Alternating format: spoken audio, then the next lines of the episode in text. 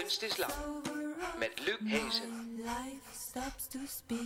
Goedenavond, je luistert naar Kunst is Lang, het interviewprogramma over hedendaagse kunst in samenwerking met online kunsttijdschrift Mr. Motley. Live vanuit Vondel CS hier in Amsterdam. En we zijn, als de techniek tenminste houdt, ook live te zien via de Facebookpagina van Mr. Motley. Die videoregistratie die vind je na de hand ook weer op YouTube en op Artube. Kijk op artube.nl.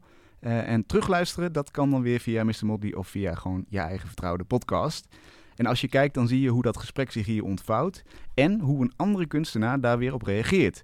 Elke uitzending maakt namelijk iemand werk op basis van het gesprek dat hier te horen is. En vandaag is dat Chitske Oosterholt. Zij gaat luisteren en dan uh, zien we wel wat er uit haar handen vloeit. Daar, gaat ze ook nog over praten, dus dat is, uh, dat is leuk en spannend. En aan het eind van het uur is er weer een project dat op Voor de Kunst staat. Het crowdfund-platform voor de creatieve sector. Maar eerst natuurlijk mijn hoofdgast Fiebeke Machini. Zij heeft een fascinatie voor meten en maten. Hoe worden maatindelingen bepaald en wat betekenen die vervolgens voor ons? Ze maakte bijvoorbeeld een schitterend boek dat volledig gaat over de grootte en het gewicht van een aangespoelde walvis. En dat is dan het grootste en zwaarste dier dat we kennen. Als je alle pagina's achter elkaar legt, heb je dan bijvoorbeeld de lengte van dat beest. Maar ja, echt te bevatten is het gewicht niet. Zelfs niet als je het probeert uit te leggen in delen van de Westertoren van Amsterdam. Dus een kwart of een tiende of, of een achttiende. En ook de mensen in het boek die gevraagd worden in te schatten hoe zwaar zo'n walvis is, die geven de meest uiteenlopende antwoorden. Waardoor dus ook de nut van het systeem op losse schroeven staat. En met andere systemen speelt Fiebeke ook bijvoorbeeld met het gebruik van taal. Ze meet de afstand die je ogen afleggen als ze al lezend over een pagina glijden, in dit geval van het woordenboek. En dat is ongeveer de afstand van een marathon. En als je het zo bekijkt, dan wordt onze taal ineens een meetlat. En kan een berg net zo hoog zijn als het woord blinde bibliotheek. Dat wil dan zeggen, uh, ja, zo hoog als de afstand die je ogen afleggen tot ze in het woordenboek het woord blinde bibliotheek hebben gelezen. Fascinerende kunst wat ons betreft en uh, ze komt ja, tijdens de ontwikkeling van al haar werk dingen tegen die aan de randen van onze aandacht liggen en die poëtische werken opleveren. Fiebeke, welkom. Dankjewel. Leuk dat je er bent. Ja. Die fascinatie voor, voor maten en meten, waar komt dat vandaan? Um, ik denk dat het eigenlijk uh, allereerst ontspruit aan, uit een onmacht. Um, dus uh, nou ja, zoals het meetsysteem nu in elkaar zit, uh, we worden verwacht gewicht over het algemeen in, kilo's uit te drukken, lengte in meters.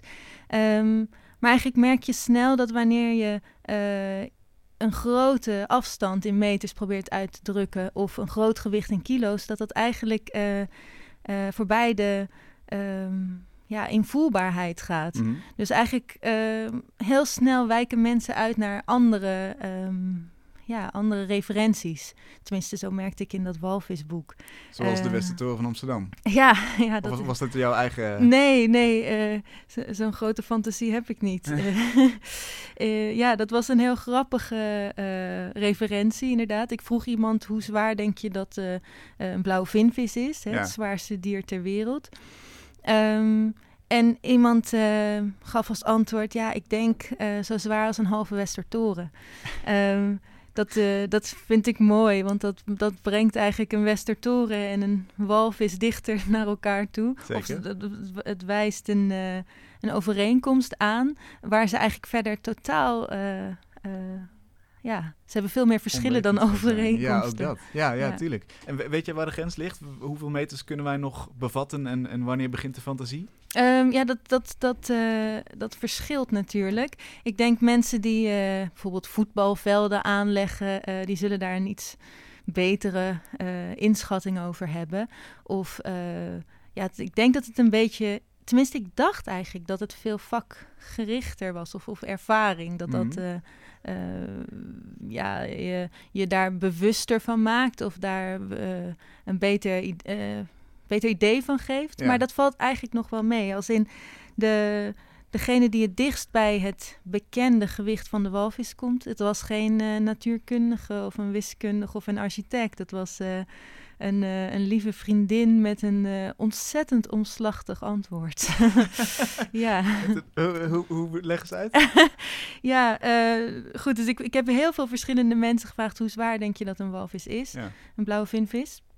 Ehm, toen bleek ook dat, dat, dat dat die blauwe vinvis in, onze hoofden een heel verschillend divers eh, formaat heeft. Sommige mensen dachten dat het een soort grote tonijn was en anderen dachten dat, die ze, ze, dat, de, dat de Eiffeltoren nog niet groot genoeg was om... eh, eh, in de buurt te komen van een walvis. Ehm, deze vriendin van mij, die, die had het idee dat alle ehm, zoogdieren een soortzelfde verhoudingen hadden van hun hart ten opzichte van hun lijf. Ehm, het zou goed kunnen Hmm. overigens, weet ik eigenlijk niet zeker of het dat waar bijna is. een soort mystieke leer, een soort, een soort kabbala-achtige eh, ja, of een soort gulden snede misschien. Ik, er zit natuurlijk een soort... Kijk, een, een, een hart moet in staat zijn om door het hele lijf bloed te pompen. Dus ik kan me voorstellen dat daar een soort verhouding is die su- succesvol is of die Zeker. effectief is. Maar, maar weet zij dan hoe groot het hart van een walvis Dat is? had ze toevallig een keer gelezen. Op, eh, ja, ja, zoals je toch soms hele eh, eh, irrelevante weetjes onthoudt. Ja. Ehm, eh, ja, was dat kennelijk in, bij haar eh, eh, bijgebleven. En toen is, ze, toen is ze eigenlijk aan de hand van haar vuist... Ze zei, mijn hart is zo groot als een vuist. Toen is ze eerst gaan denken hoeveel vuisten er in haar lijf passen... En omdat ze wist dat het hart van een, ehm, een blauwe vinvis zo groot was als een mini, Cooper, heeft ze volgens gedacht hoeveel, hoe vaak past, nou ja, heeft ze zichzelf weer in die mini Cooper gestopt. En ik heb halverwege, ik, want ik noteerde steeds het hele antwoord om eigenlijk te kijken hoe werkt ons hoofd, hè? In, in hoe werken die stappen om tot zo'n zo'n antwoord te komen ehm, tot zo'n inschatting. En eh, ik heb halverwege tegen haar gezegd: je mag nog stoppen. Je mag Ja, nog van, ja. van koers veranderen. Maar ze kwam tot een heel nauwkeurig antwoord. Wauw. Maar het gaat jou dus eigenlijk om, om de manier waarop dat antwoord tot stand komt. Dus Ehm, je zegt, ik, nou, ik beschrijf heel nauwkeurig de stappen. Ja. Dan ben je daar misschien meer in geïnteresseerd dan of het antwoord klopt of niet. Of... ja, dat ontstond eigenlijk een beetje. Zo had ik het niet eh, van tevoren bedacht. Ik, eh, ik wilde eigenlijk kijken of er, of, of er überhaupt. Gewoon, ik was echt nieuwsgierig. Hoe groot denken mensen dat die is? Ehm, maar ik kwam er eigenlijk achter dat die antwoorden ontzettend leuk waren. En ook dat die antwoorden ehm, dus eigenlijk weergaven dat, dat onze brein niet denkt in, in meters of kilo's, maar dus in westertorens en het formaat van onze eigen auto's en eh, in vuisten en in heel eh, inofficiële eh, maatstaven. Ja, precies. Wat het nog subjectiever maakt dan, dan een maatstaf überhaupt misschien al wel is. Ehm, ja, of een, een maatstaf probeert natuurlijk eh, eh, objectief, te zijn, ja. Ehm, maar slaagt daar misschien ook wel niet altijd in. Gaan we het zo nog over hebben. Eh, Hoe werkt dat meten en, en die maten voor jouw nieuwste project? Cloud Inverse bijvoorbeeld. Kun je dat, kunnen we het aan de hand daarvan eens illustreren? Eh, ja, Ehm, ik denk het, maar laten we, laten we het We proberen. gaan een poging doen. Eh, in, het, eh, ehm, in het Tylers Museum. ik ben in Haarlem opgegroeid. Ik ben heel vaak in het Tylers Museum ge- geweest. Maar pas, eh, pas onlangs ben ik eigenlijk tegen een bijzonder stuk in het Tylers Museum aangelopen. En dat is de top van de Mont Blanc. En daar, die ligt daar eh, als een driehoekig steentje graniet eh, in een vitrinekast. Wat een bijzondere plek is voor de enige bergtop in Nederland. Ja, precies. Ehm, en eigenlijk, ik denk, die gaat misschien niet, die verwijst misschien niet meteen naar het meetsysteem, maar het zegt wel iets over, ehm, over hoe, hoe, hoe mensen een soort fascinatie hebben voor superlatieven. Dus de hoogste berg eh, is, is een soort symbool van, ehm, van overwinning, omdat hij de hoogste is. En Ja. als het eh, de drie na hoogste is, zou zijn geweest, dan, is het, eh, dan heeft het dan een ander soort, is het een ander begrip. Ehm, nou ja, goed, dat nou juist die hoogste berg uit de Alpen, in ieder geval, dat, dat nou juist daar de top ehm, van eh, ge- geëlimineerd, eigenlijk, of eh, ge- ja, ge- eh, afgenomen is. en, en ergens anders ver, naartoe verplaatst is. in het, het vlakste land, wat je je ongeveer kan voorstellen, verblijft. en nog steeds bergtop heet. Dat vond ik eigenlijk heel boeiend. Is dat dan zielig of is dat dan heel mooi eigenlijk? Dat, dat, dat hij dus toch nog een top is. Zielig voor de berg, bedoel je? Ja, voor, voor het topje zelf, voor het, voor het steentje. Oh, Die is natuurlijk onwijs gedegradeerd in een, op een bepaalde manier. eh, ja, ik vind het leuk dat je een steen eh, eh, zulke menselijke gevoelens toekent. Mm. Ehm, eh, ik weet het niet. Ik denk, eh, het is ook best een eervolle plek als we het, eh, als we kijken naar hoeveel eh, bewondering die nu ontvangt. Ehm, dat is toch, eh, ja, hij heeft wel een. eh, eh, mijn boek is haast aan hem opgedragen. ik weet niet hoeveel andere stenen dat kunnen zeggen. Leg even uit wat jouw boek behelst. Ehm, ja, nou ja, ik, eh, ik liep daar dus tegen die bergtop aan en eh, daar staat dus bij hè, een, een titelbordje, eh, topje van de Mont Blanc. Ehm, wat ik, ja, boeiend vond. Ehm, kan, kan inderdaad een, een, een- topje wat verwijst naar een locatie, kan dat losgekoppeld van de berg waar het de top van is, nog steeds topje zijn. Ehm, daar ben ik toen over na gaan denken. En Daar ik, begint het eigenlijk ja, mee, met die vraag. daar begint het eigenlijk mee. Ja. En, en daarmee is het ook een soort eh, begrip in mijn hoofd geworden, die top. Ehm, en heb ik eigenlijk gedacht, dan, is, eh, eh, dan zijn er dus verschillende eh, toppen. Eh, als, dan is dit er misschien één. En hoeveel meer zijn er mogelijk nog meer? Mm. Ehm, en, en, en deze, ik heb me een beetje verdiept in die wetenschapper die deze top eh, in een wetenschappelijke expeditie in 1787 heeft afgenomen. Ehm, en hij maakte de eerste eh, wetenschappelijke tocht naar de top van de Mont Blanc. Het was de tweede expeditie die succesvol was. En heeft eh, als eerste de hoogte van die berg vastgesteld. Waarmee die dus eigenlijk voor het eerst fenomeen werd. Ehm, en heeft daar bovendien eh, een reisverslag van bijgehouden. Waarin hij heel gedetailleerd eh, een wereld beschrijft die eigenlijk voor de mensen die dus in het dal woonden eh, onbekend was. Eh, want hij was daar een pionier. Mm. Ehm, en dat reisverslag heb ik met hulp kunnen vertalen uit het Frans. En dat is een prachtig reisverslag geweest. En ik vond daar een soort hele mooie analogie tussen, ehm, ja, tussen, tussen lopen, ehm, afstand afleggen en, en, en daarover schrijven. En daar heb ik eigenlijk een soort relatie ontdekt die ik heel boeiend vond en die ik zelf wilde gaan onderzoeken. Dus ik ben toen in zijn voetsporen getreden. Dus ik ben ook eh, vorig jaar, vorige zomer, naar de Mont Blanc getrokken. Mm. En heb eh, in zijn navolging ook een eh, reisverslag daarvan bijgehouden, een soort logboek.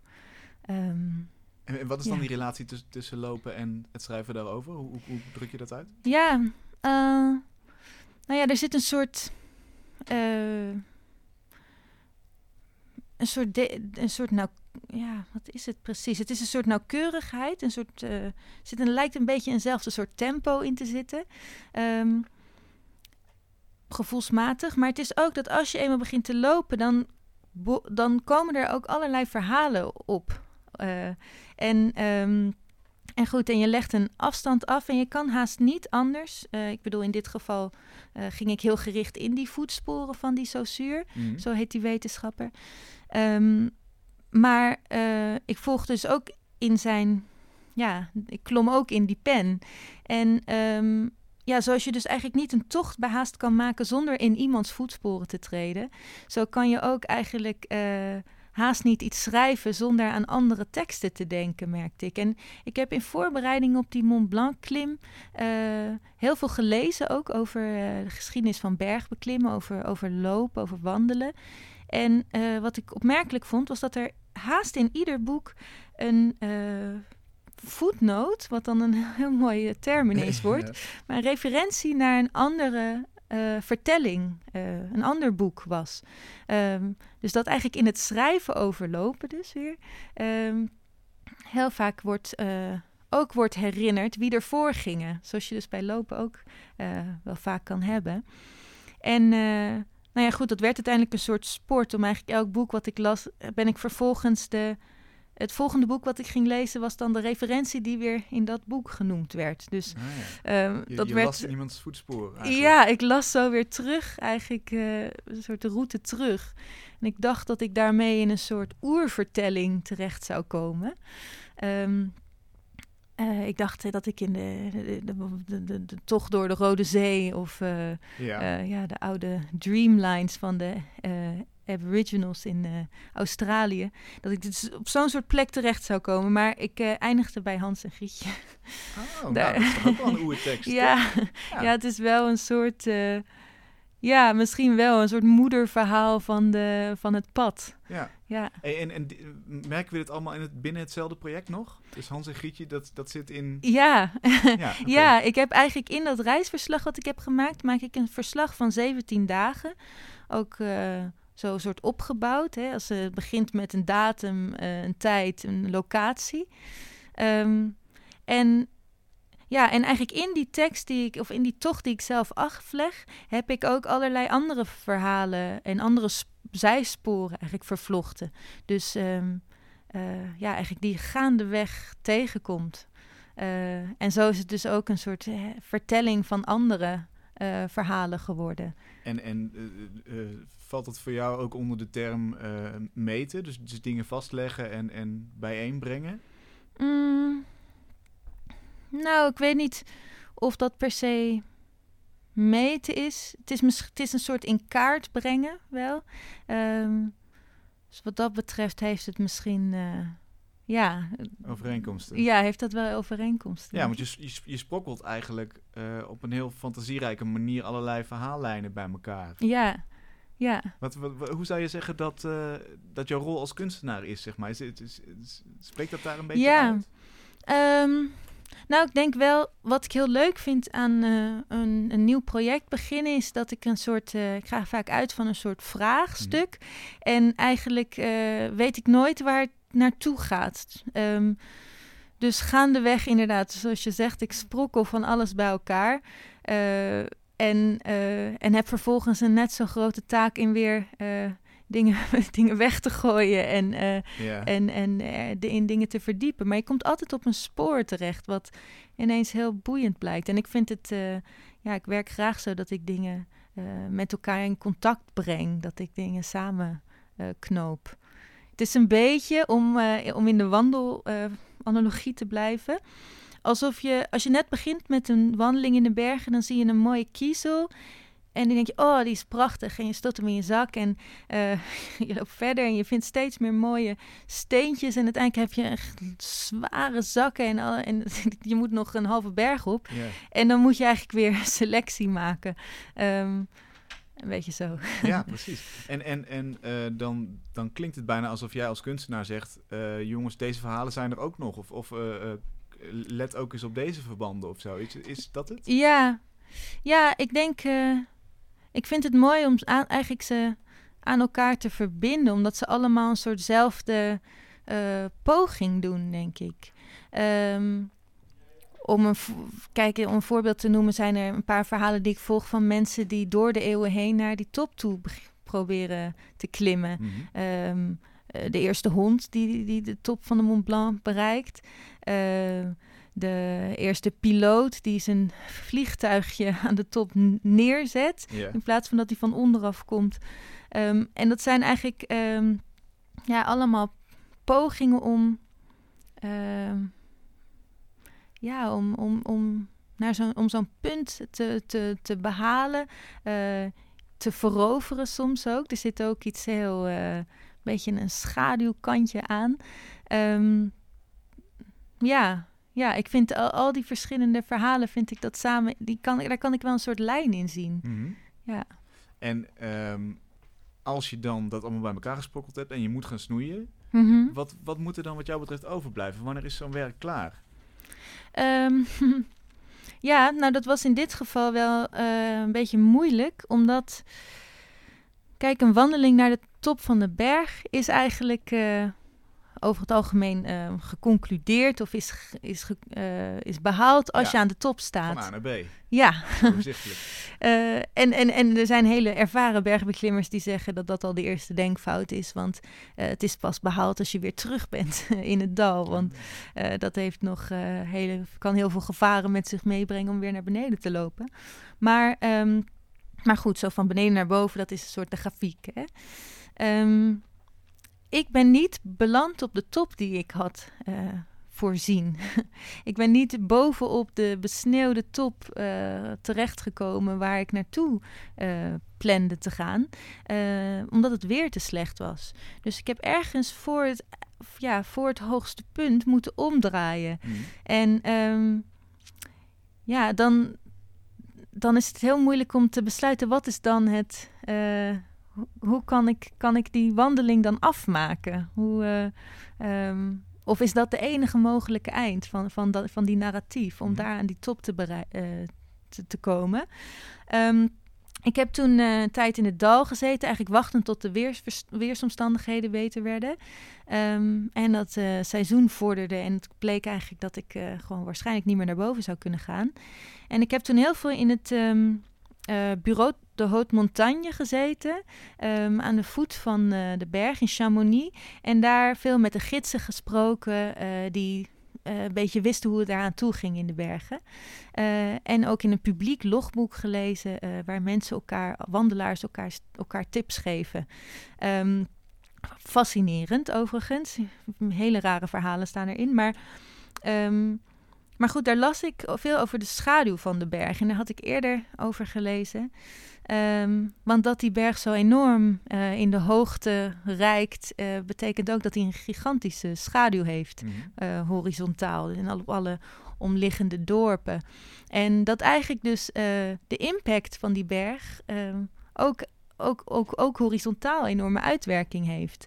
En toen dacht ik, ha, maar dat is een gigantische schaduwberg. En als daar een schaduwberg is dan, is, dan heeft hij ook een top.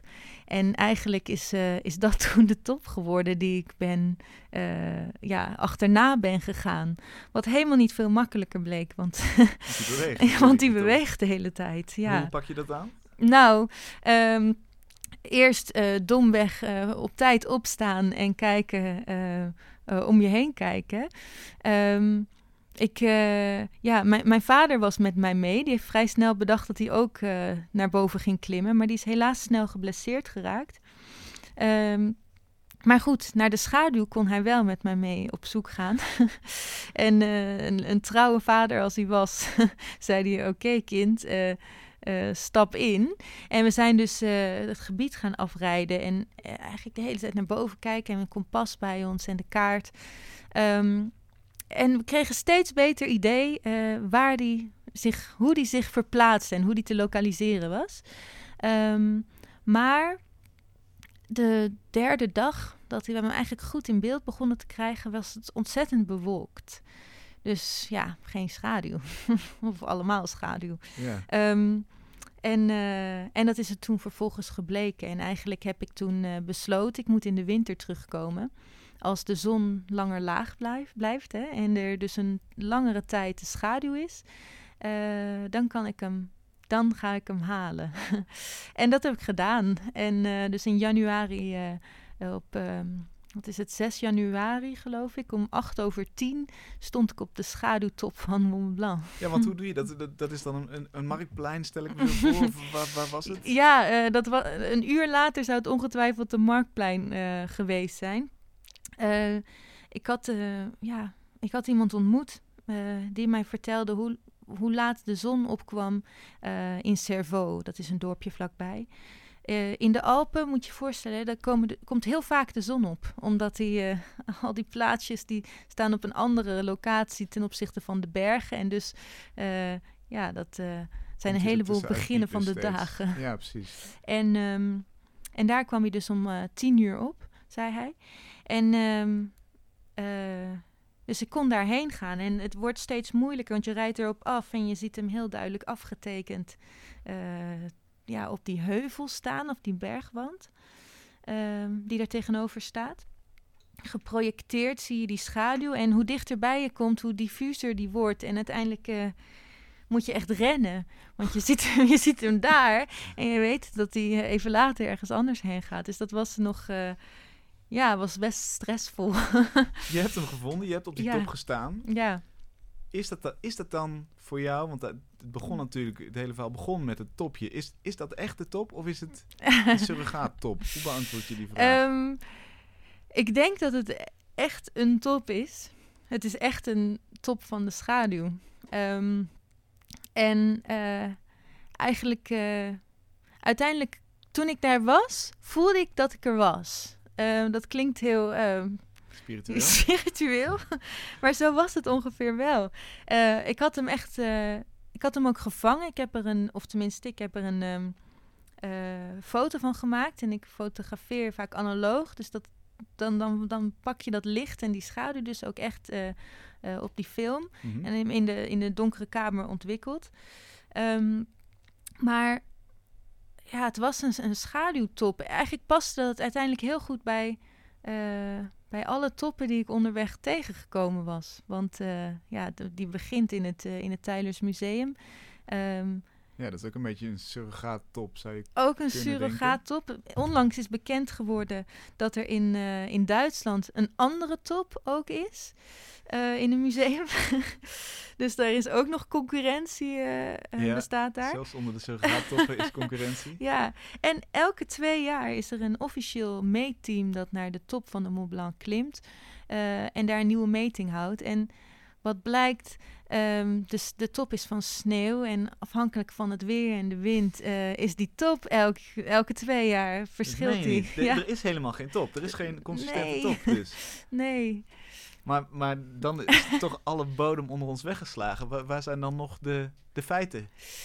Ja, uh, dat, is, uh, dat is het een beetje de, de grap. Um, het zijn misschien allemaal een beetje tijdelijke toppen. Hmm. En um, dat is misschien dat is ook best geruststellend. Als in er zijn, er zijn. Um, ja, dat betekent dat die, dat, die, dat, dat die kiezel, of nou ja, maar dat stuk steen in het museum daadwerkelijk waarde heeft. Want dat was ooit, ooit was dat. En, en, um, en ja, misschien dat je dus helemaal niet naar de top van de Mont Blanc hoeft te gaan om iets te bereiken. Maar misschien kan je ja, nou ja, en uh, kan je naar de heuvel van Kraantje Lek en daar een hele goede tijd beleven. Ja.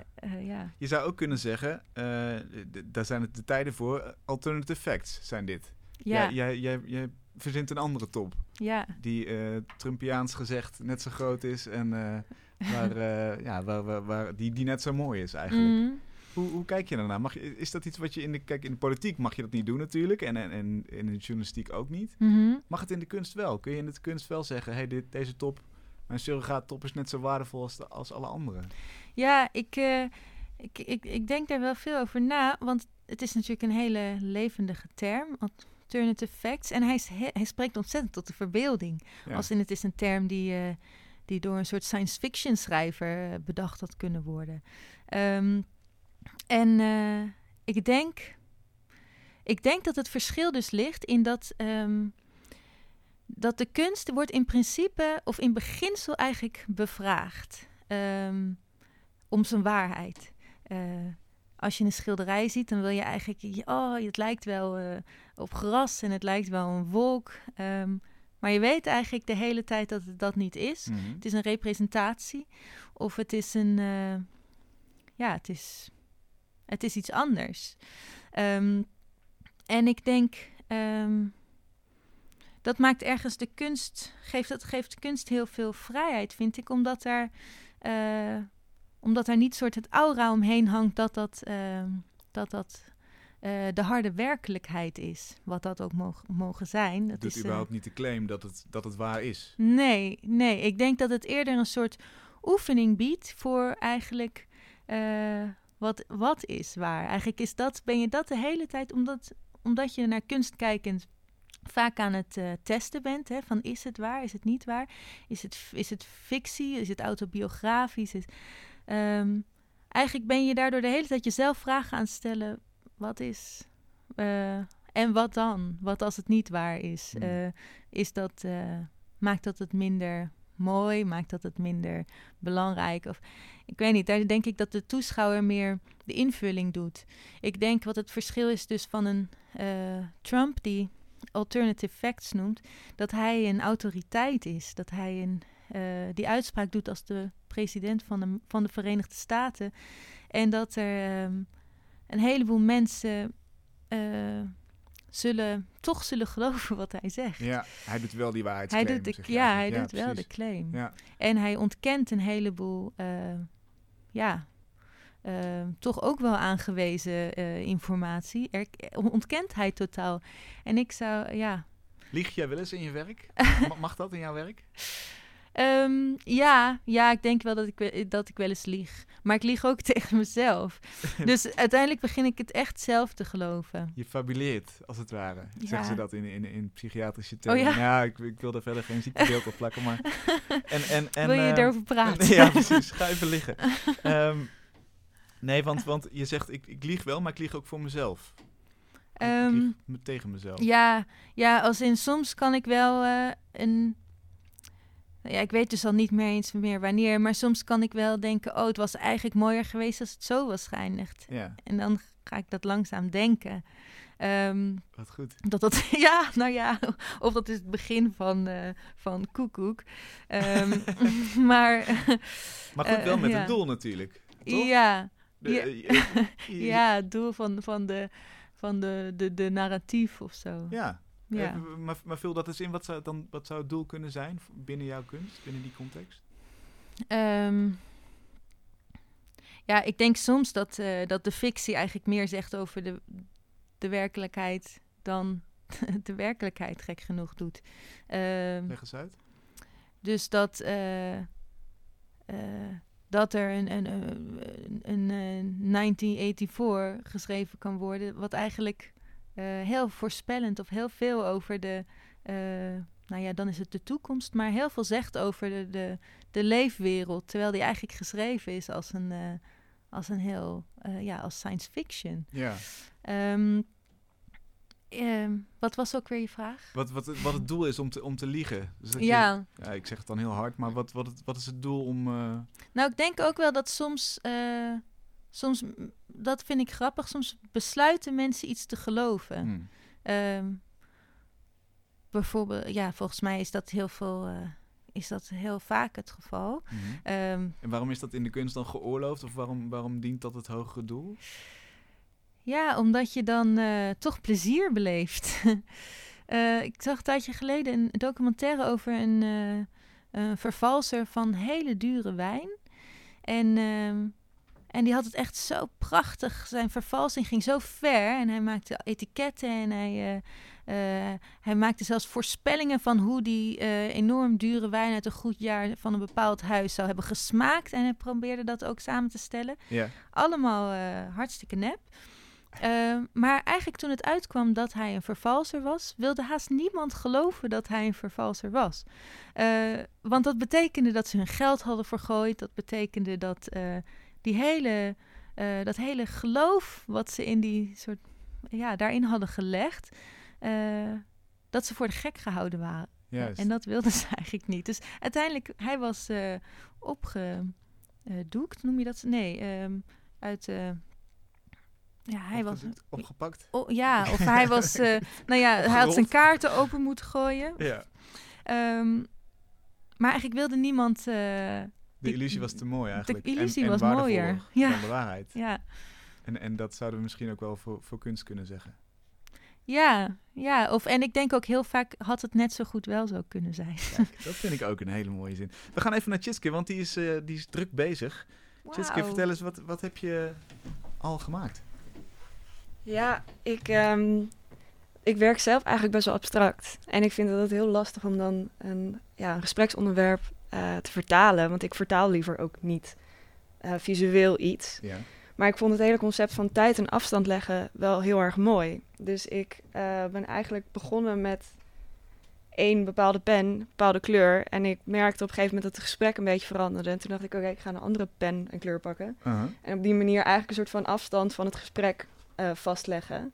Op een hele abstracte manier. Wauw. Dus dat, en ik heb wel, als je op een gegeven moment over zijspoor of een wandeling, dan merk ik wel dat ik daar bepaalde vormen een beetje aan koppel.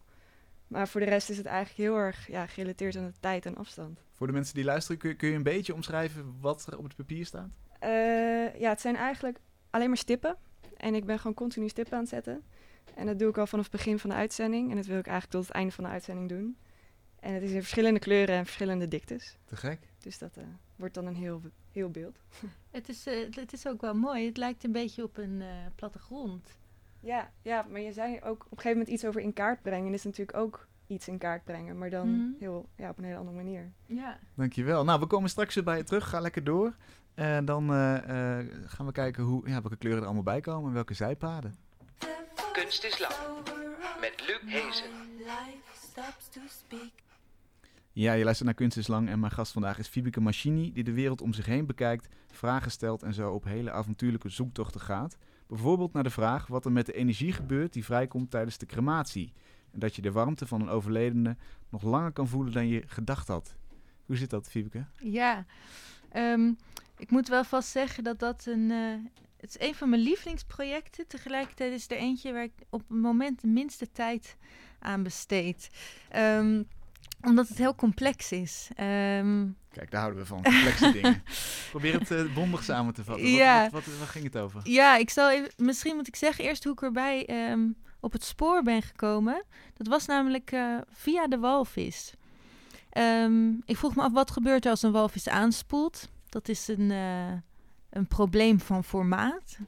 En, en er is een heel beeldend filmpje van een eh, explosie waarin, of een ja, ehm, van, van een, van een, van een, eh, een scène waarin een, wal, een aangespoelde walvis met dynamiet de lucht ingeschoten wordt. Om op die manier een groot probleem in, in stukjes eh, Ja, te, op te lossen. Ehm, dat is een van de methodes om van een aangespoelde walvis aan te, eh, af te komen. Hm? Wat het meest gebruikelijke is op dit moment eh, in Nederland en ook eh, in Duitsland en verschillende landen in deze regio. ehm, om een aangespoelde walvis uit elkaar te halen, het skelet te scheiden van het vlees. En dat vlees is heel vethoudend. Ehm, daar, dat wisten ze vroeger al, toen maakten ze er vaak olielampen van. Ehm, maar nu eh, zijn we echt niet veel verder van, eh, van, van die eh, uitkomst. Wat er nu gebeurt is dat dat wordt door een soort als restproduct verwerkt. En omdat er dus zoveel vet in zit, kan je daar heel veel, kan je dat verbranden en daar energie uit opwekken. En dat gebeurt dus.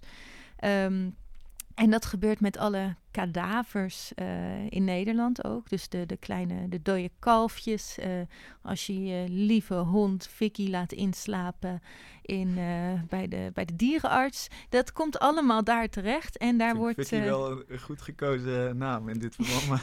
Ja, dat, dat ja, wordt we, dus... we hadden echt een hond die Vicky Oh, sorry. Oh, dit is pijnlijk. Sorry. Nee, ja, ik, ik weet niet eens hoe die gestorven is.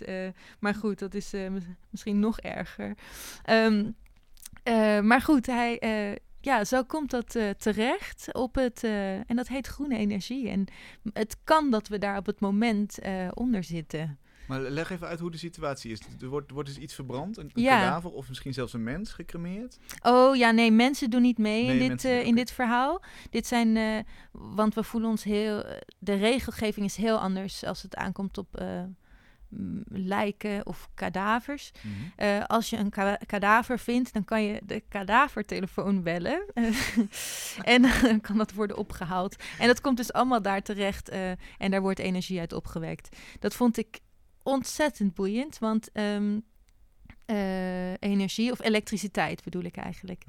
Ehm, elektriciteit is een soort anoniem begrip. We, vinden dat, we weten dat we er zuinig mee om moeten gaan. Ehm, maar ja, eh, als je groene energie koopt, weet je niet zeker of je ook daadwerkelijk groene energie krijgt. Eh, je betaalt voor de windmolens, maar alle, energie, alle elektriciteit wordt eigenlijk op een hoop gegooid en daar Mhm. tap je van af. Dus het kan zijn dat we inderdaad bij het licht zitten van eh, een geliefde huisdier, eh, ex-geliefd huisdier, eh, of dus inderdaad een walvis. En, en dat, dat maakt je toch dat anders doen kijken naar eh, het ganglicht wat je de hele nacht aan hebt laten staan. Want daar heb je toch, eh, nou ja, een kleine hamster weg, eh, weggebrand, zeg maar. Ehm, en dus het geeft een soort personificatie of een soort, ja, het geeft een gezicht aan, de, aan, aan elektriciteit. Mhm. En dat vond ik mooi. Ehm, en dat bracht me ook op het idee, ja, wat gebeurt er met de warmte die vrijkomt bij crematoria? Ja, wel van een mens. ja, ja inderdaad. eh. En? nou, Eh, daar gebeurt dus al in sommige gevallen wat mee.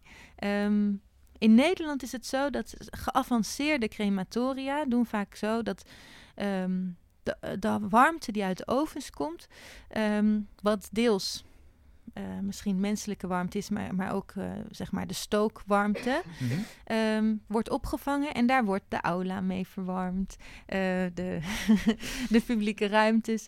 maar dus het, het, kan dus zo zijn dat, dat jij het kopje koffie van de warmhoutplaat, zeg maar in de kantine, dat die verwarmd is met, met de tante die net gecremeerd is. Ja, dat zou kunnen in, in, in, in theorie. Ja, um, er is ja, dat gebeurt dus in sommige gevallen wel. Um, maar het merendeel van de warmte wordt momenteel nog gewoon uh, via het klepje naar buiten uh, uh, gelaten. Yeah. En het is grappig, want het heeft ook snel iets.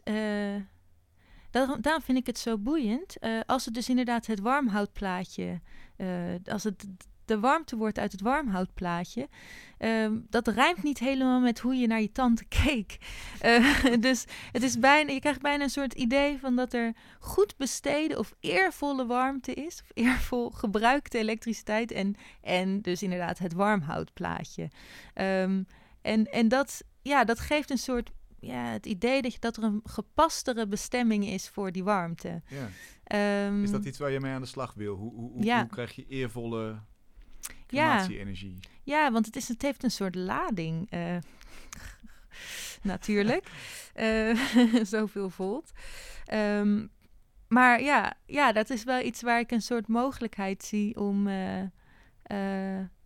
ja, om een bestemming voor te bedenken. Ja, denk het zou dat... natuurlijk ook een, een, heel mooi iets kunnen zijn. Dat er, dat er een soort lamp opgloeit op het moment dat, dat die energie vrijkomt. Dat je ja. bijna als een soort van teken nog die nou, tante precies. ziet of zo. Kijk, we hebben nu... De, de, ceremonie van, van crematie is nu dat je eigenlijk de as meekrijgt. Wat een soort... Uh, het puin eigenlijk is. Hè? Dat is, ik bedoel... We, we, er wordt nog wel veel hechte, waarde aan gehecht, want het wordt uitgestrooid op een mooie plek. Ja. Maar het schijnt compleet dood te zijn van DNA bijvoorbeeld. Dus het is eigenlijk heel raar materiaal. Maar daar gaat het ook niet echt om. Het gaat om het soort cer ceremoniële aspect eraan. Uh, wat, wat heel belangrijk is. Uh, want het is, uh, ja, je neemt afscheid van iemand. En um, daar, daar horen een soort gebruiken bij. De, als, als niet religieus, dan gewoon persoonlijk.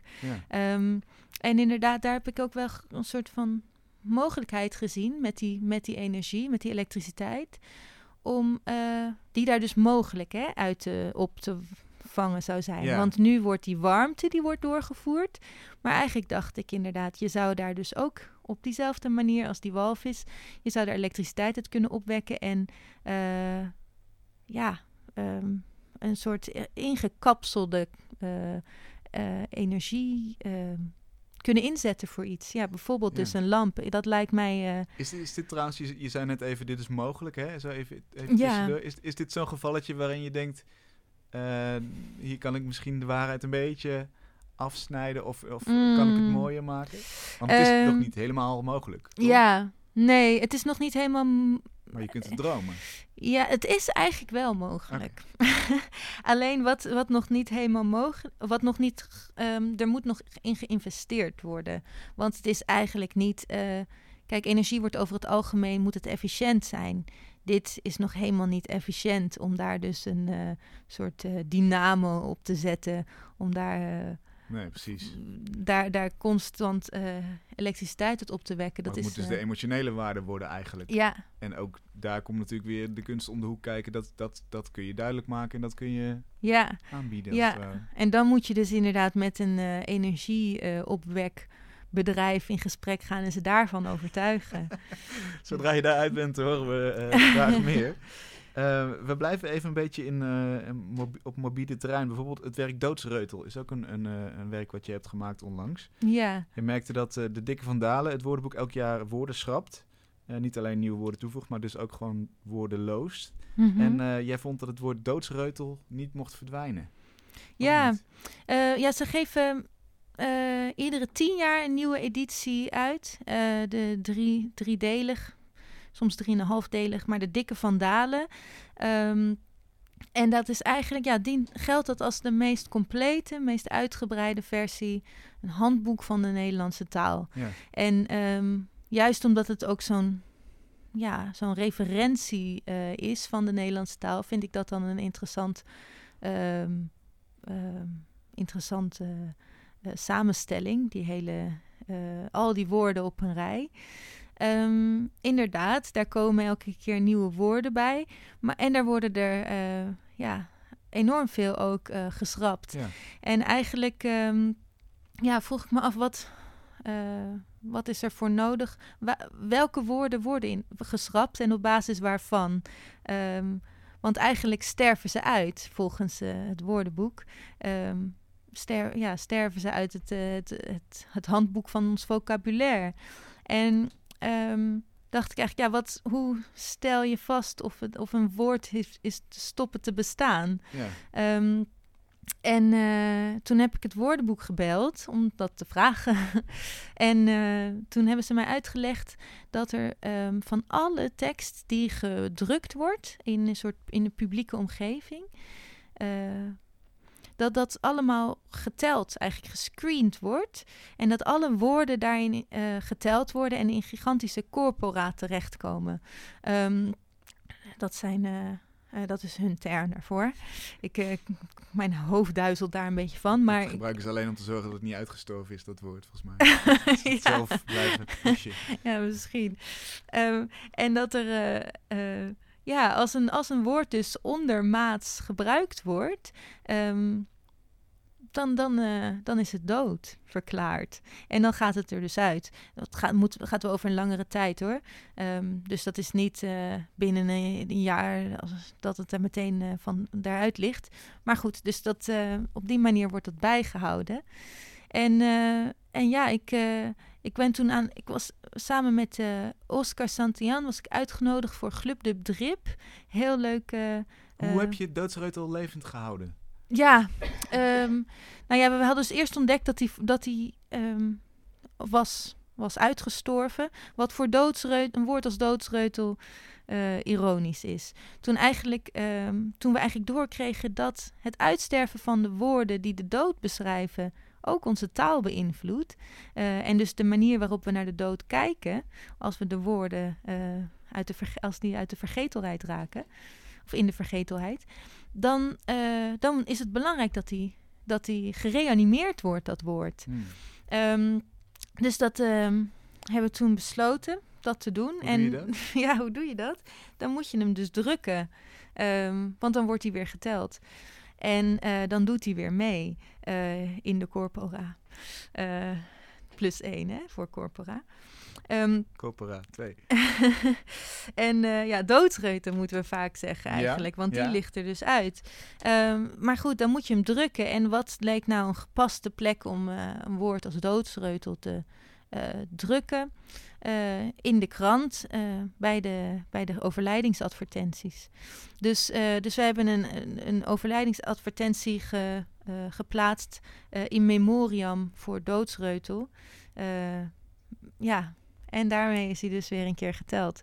En eh, nou ben ik ontzettend blij dat jullie dat, dat Mr. Motley hem ook eh, weer op Instagram eh, geplaatst heeft. Want dat is natuurlijk ook zo'n eh, ook zo'n enorme database eh, van, van, eh, van termen. En daar is hij weer, weer een keer genoemd. Ja, dankjewel. Het zijn, het zijn waanzinnige verhalen en ze beginnen dus bij een hele simpele vraag. Is Ja, wel weer duidelijk geworden. En, en gaandeweg trek je aan allerlei draadjes en komen er hele systemen die eh, worden Ja. blootgelegd. ja. Mooi, dankjewel. Ik ga even naar, eh naar Chitske. Ik ben benieuwd of... het- Wat, eh, ja, wat is het geworden? Ja, het is eh, gewoon verder gegaan eigenlijk. Mhm. Ehm, Zijn er kleuren bijgekomen? Grote paden, zijpaden? eh, nou, ik heb alleen rood nu toegevoegd. Oké. Eh, hiervoor was het alleen blauw en zwart. Dus meer om gewoon iets meer contrast eh, te bieden. Ja, Mijn keuzes zijn vaak vrij intuïtief. het is, het is echt een... Het is bijna alsof je van, van boven op een soort van rivierbedding kijkt. Met allemaal Ja. stroompjes die, eh, die zich vertakken. Ja, het is gewoon een pad wat afgelegd is in de afgelopen drie kwartier. Ja, hoe is, hoe is deze werkwijze jou bevallen? Ga je vaker... naar nou, ik, ik werk wel en, eh, vaker ehm, op deze manier, maar dan luister ik vaak naar muziek. Dus ik word heel erg beïnvloed door geluiden. Ja. En ik vind het ook wel interessant om dat met ja, gesproken woorden te doen. Ja, het ziet er te gek uit. Dankjewel. Fijn dat je de, het experiment met ons wilde aangaan. Ga vooral naar mrmonty.nl, dan, eh, dan zie je wat het geworden is.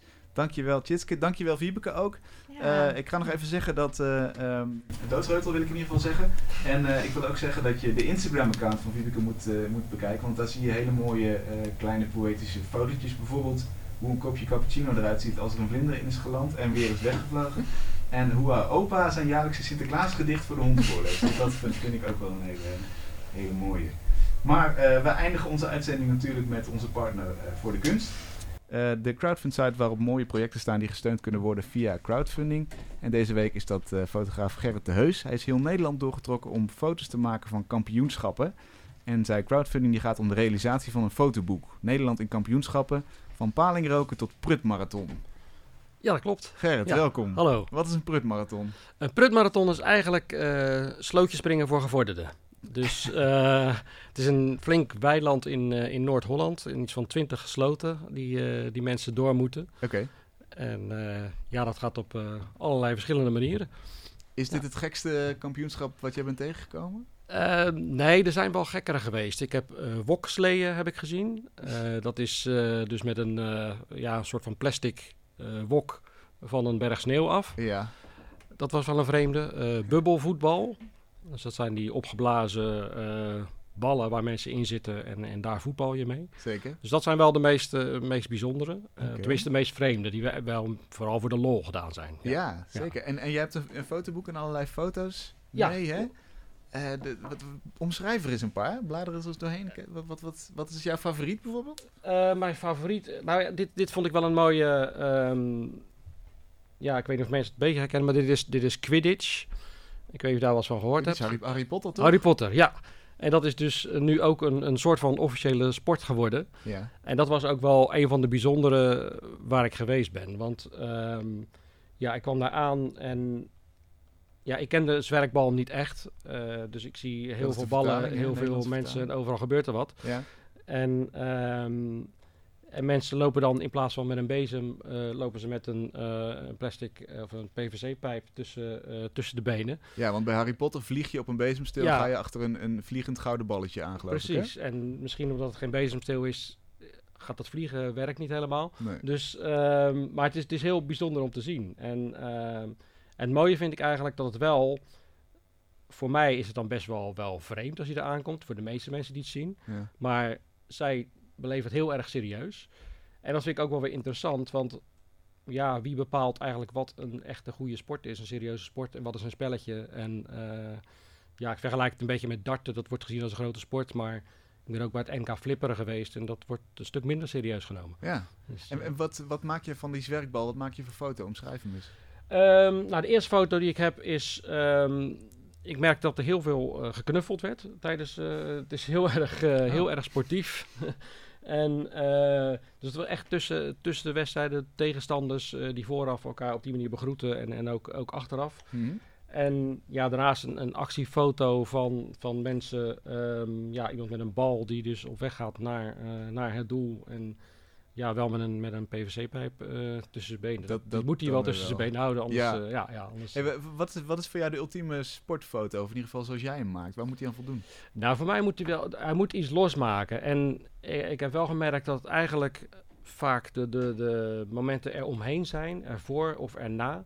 Wat ik, wat ik interessanter vind, ehm, dat eigenlijk mensen de foto zien dat het misschien een beetje verrassend is. Zoals, Eh, wat is zo'n Ik moment? zal even kijken of ik... Nou, dit is dan eh boerengolf en dan zie je een man... eh, ja, je kan natuurlijk die, die, eh, die foto maken dat die, dat die man die bal slaat met een, met een houten klomp. Mhm. Maar op het moment dat die bal in de sloot gaat en dat die bal uit de sloot gehaald moet worden, dat zegt voor mij dan eigenlijk wel meer. Dat vind ik net even een leuker moment dan, dan, dan echt alleen het, eh, het slaan van die bal. Want wat zegt dat? Zit daar ook de- dan de knulligheid in van zo'n spelletje? of Ja, er zit ook wel een beetje de knulligheid in. Mhm. Eh, ook wel een beetje. Ja, weet je, het is aan de ene kant grappig, ook een, een klein beetje treurig, maar ook niet. ehm, eh, niet om die mensen voor gek te zetten, laat ik zo zeggen. Maar het, het maakt, wel, het maakt het wel wat leuker. Weet je? Ja. Het is net een beetje een leuker moment dan, dan alleen het, het slaan van die bal.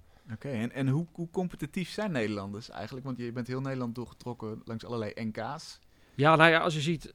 ehm, je kunt eigenlijk overal Nederlands kampioen in worden. Dus ik denk wat dat betreft dat het wel... eh, ik heb op een gegeven moment ben ik gaan zoeken eh, puur op Google naar NK en wat er vervolgens kwam. En toen kwam ik hele gekke dingen tegen.